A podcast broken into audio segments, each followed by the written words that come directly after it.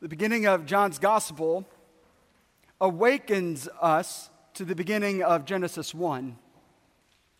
The beginning of John's gospel awakens us that there is a light in the darkness, hearkening us back to uh, how creation came into being, but also inviting us to orient our lives towards the light and not the darkness. It's actually a universal theme that can be found throughout the entire Gospel of John. And one of my spiritual teachers says when the universal becomes particular, then the particular can become universal. When the particular good news that seems so grand and grandiose becomes particular in our lives, then that particularity can become universal. We'll see it everywhere. This morning, we're going to turn later in John's gospel, we're going to turn uh, to what some call, some scholars have called this the farewell discourse in the Gospel of John. Uh, it starts in chapter 12. Some argue it goes all the way through chapter 19. It is that many chapters of Jesus merely trying to say, farewell, goodbye, you're going to be okay. And there is a universal theme to be found in that farewell discourse that I think if it takes on particularity in our lives, changes how we live, how we see, how we believe, and how we love. This morning, I want to tell you about that. But let us first listen for the word of the Lord to all of us this day. From the 14th chapter of the Gospel of John. I have said these things to you while I'm still with you. But the advocate, the Holy Spirit, whom the Father will send in my name, will teach you everything and remind you of all that I have said to you. Peace I leave with you, my peace I give to you. I do not give to you as the world gives. Do not let your hearts be troubled, and do not let them be afraid. You heard me say to you, I am going away and I am coming to you. If you loved me, you would rejoice that I'm going to my Father, because the Father is greater than I. And now I have told you this before it occurs, so that when it does occur, you may believe. I will no longer talk much with you for the ruler of this world is coming. He has no power over me, but I do as the Father commanded me, so that the world may know that I love the Father. Rise and let us be on our way. Friends, this is the word of the Lord. Thanks be to God. Will you pray with me?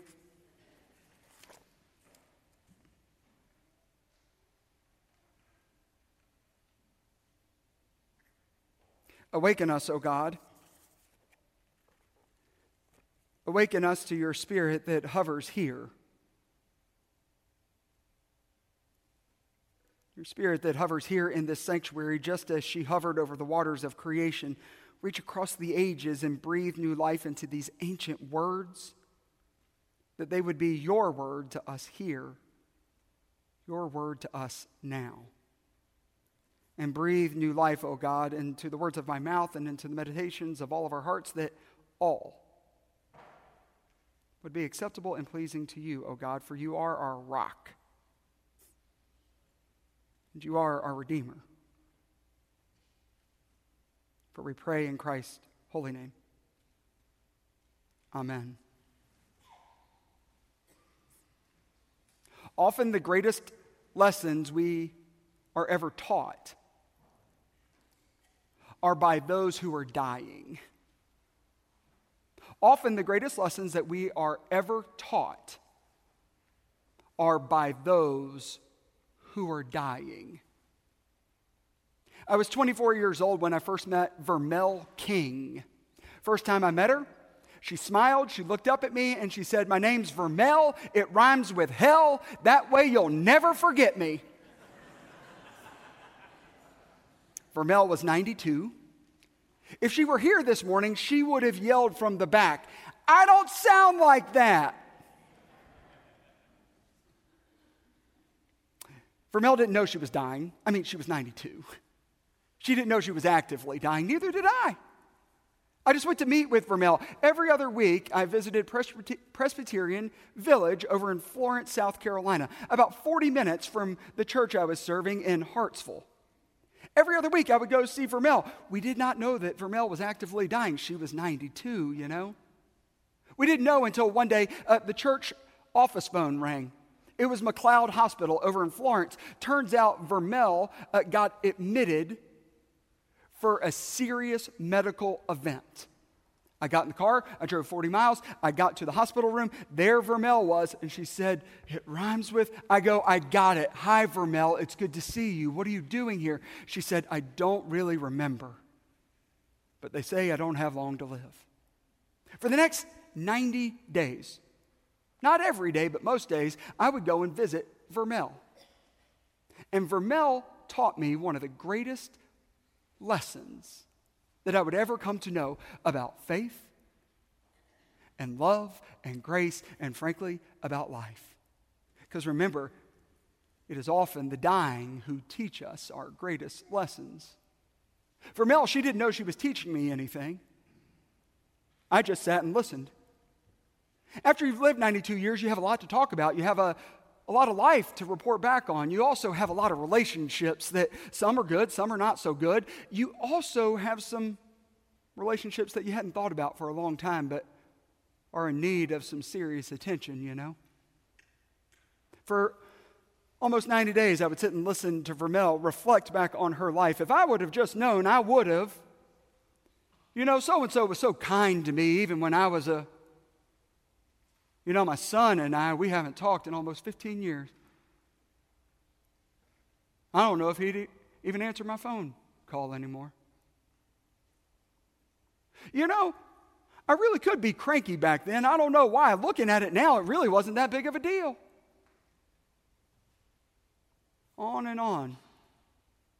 I uh, just, on my best days, had the good sense to listen. On my worst days, I would try to fix Vermel's stuff. You know, you ever done that? It's embarrassing to talk about, especially in public. On my best days, I would listen. And by the grace of God, I really do mean this. By the grace of God, on those best days, I would say, I don't know. Have you called him? I don't know. Have you told him that? I don't know. Do you think there's a different way to think about God? Those are my best days. And over that 90 days, Vermel, to her great credit, my friends, she started inviting people to that hospital room. And Peggy, she would say things like, You know, I was a real schmuck to you back in 1968. And I just want to say I'm sorry. It wasn't that big of a deal anymore. One afternoon, she picked up the phone. She goes, I think this is still his number. She called her son. First time they had talked in 15 years.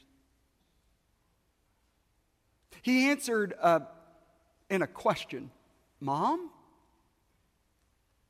She says, Sweetheart, uh, I'm not doing well. Will you come and um, visit me? We got a lot to talk about. To his great credit, he found his way to McLeod Hospital in Florence, South Carolina. One day I said to Vermel, Vermel, it seems like you can see your life so clearly now. She said, yeah, Matthew, death has a way of doing that. I said, I know, but you just seem seem so forgiving, so kind. It's almost like in this hospital room you found a love bigger than your own. And she goes, I have. I just wish I'd have lived this way the whole time. I said, What do you mean? She said, if I would have known a love this big and a forgiveness this big, if I would have frankly known a God this big, I, I would have lived this way the whole time. You know, it is often the dying who teach us our greatest lessons. It's as if um, the universal had become particular for Vermel and her death so that the particular could then become universal in her life. Uh, the lesson she was teaching us is we can pretty easily settle for scarcity in our lives.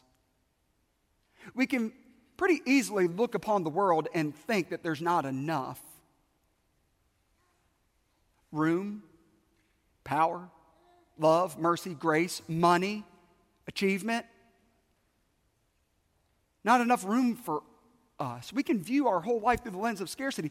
And it's like Vermel uh, fell into the abundance of God that had been with her her whole life. And she then, in that moment, thought, I could have lived my whole life this way. You know, it's often the dying that teach us our greatest lessons. Jesus uh, was, in South Carolina terminology, fixing to die. Chapter 12, he's trying to tell the disciples, I am going to die. It takes him seven chapters to say to the disciples, I know you are really afraid. If you go back and look up the etymology of that word scarcity, it frankly just means that you're scared. The disciples are scared about everything. I mean, they look at a woman who anoints Jesus' body with an alabaster uh, jar of ointment, and all they see is scarcity. You know, we could have sold all that ointment and given the money to feed the poor. I mean, disciples, they're looking at it through the lens of scarcity. Jesus kneels down, washes Peter's feet, uh, Peter's feet. That was funny. Peter's feet. And what does Peter say? He can't say thank you because that would have been enough. Peter says, It is not enough, Lord, for you to wash only my feet, wash my whole body and my hair. Peter, it is enough. I mean, Thomas, poor Thomas. He thinks, but Jesus, if you die, who are we going to be? And this time, uh, Thomas has a companion, Philip. Philip says, You know what, Jesus, I know all this is great that you're going to go to your father and all that nonsense, but here, here, here's the thing. If you're not here, like if you're not physically here, what do we do? And Jesus replies to um, their scarcity every single time. Every time in this farewell discourse. Jesus responds to their scarcity with an abundance they could not have imagined on their own. In fact, it's nothing new. It's the same party trick he's been doing the entire time in the Gospel of John. Every time the world looks at Jesus through the lens of scarcity, he responds with abundance. My Presbyterian friends, it's the very first miracle he does in the Gospel of John. They run out of wine at a wedding in Cana and they think the party's over. Jesus looks at water and says, I'll transform that water into wine. And not only will I transform it, you'll have more wine than you know what to do with. So much so that the chief steward will come and say, Who was this that saved the best wine for last? Jesus says to Peter, It is enough that I washed your feet. And not only is it enough, Peter, I'm going to leave you with this commandment. You think you know how big my love is? Follow this command. Love the Lord your God with all your heart, all your mind, all your soul, all your strength, and love your neighbor as yourself. It's all that easy. Here's an expansiveness to this love. You know what? Thomas, Philip, I know you're scared that I won't be here. I know you're really scared about that. I love you. I can meet you in your fear and your trembling and in your abandonment. And I am going to give you an expansive love of God. We're going to call that person the advocate.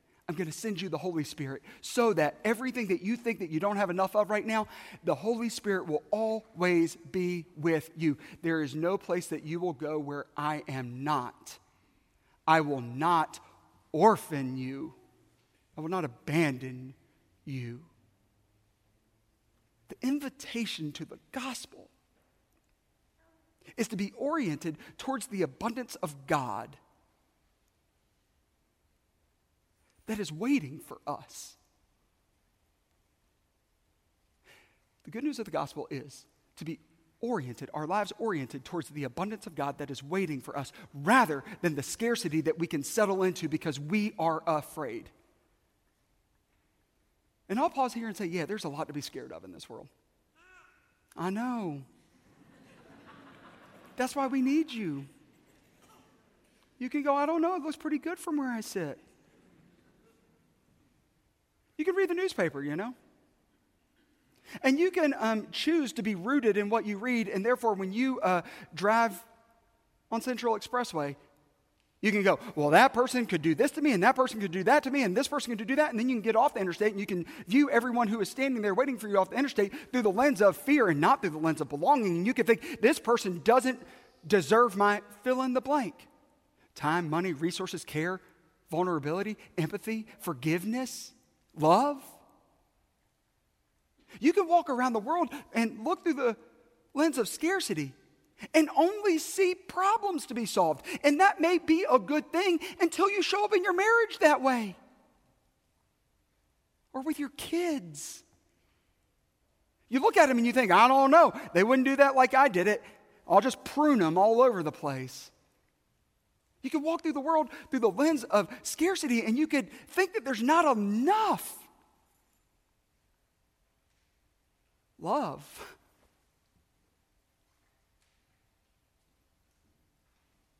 Think about how many arguments we have had as a society that is actually rooted in that issue. I'll just say this. If there's one, I don't know of it, but all, of all the world's problems, of all the world's problems, never has it been and never will it be too much love that leads to the problem. You may uh, look at your life and think, I don't know, but there's not enough forgiveness to go around.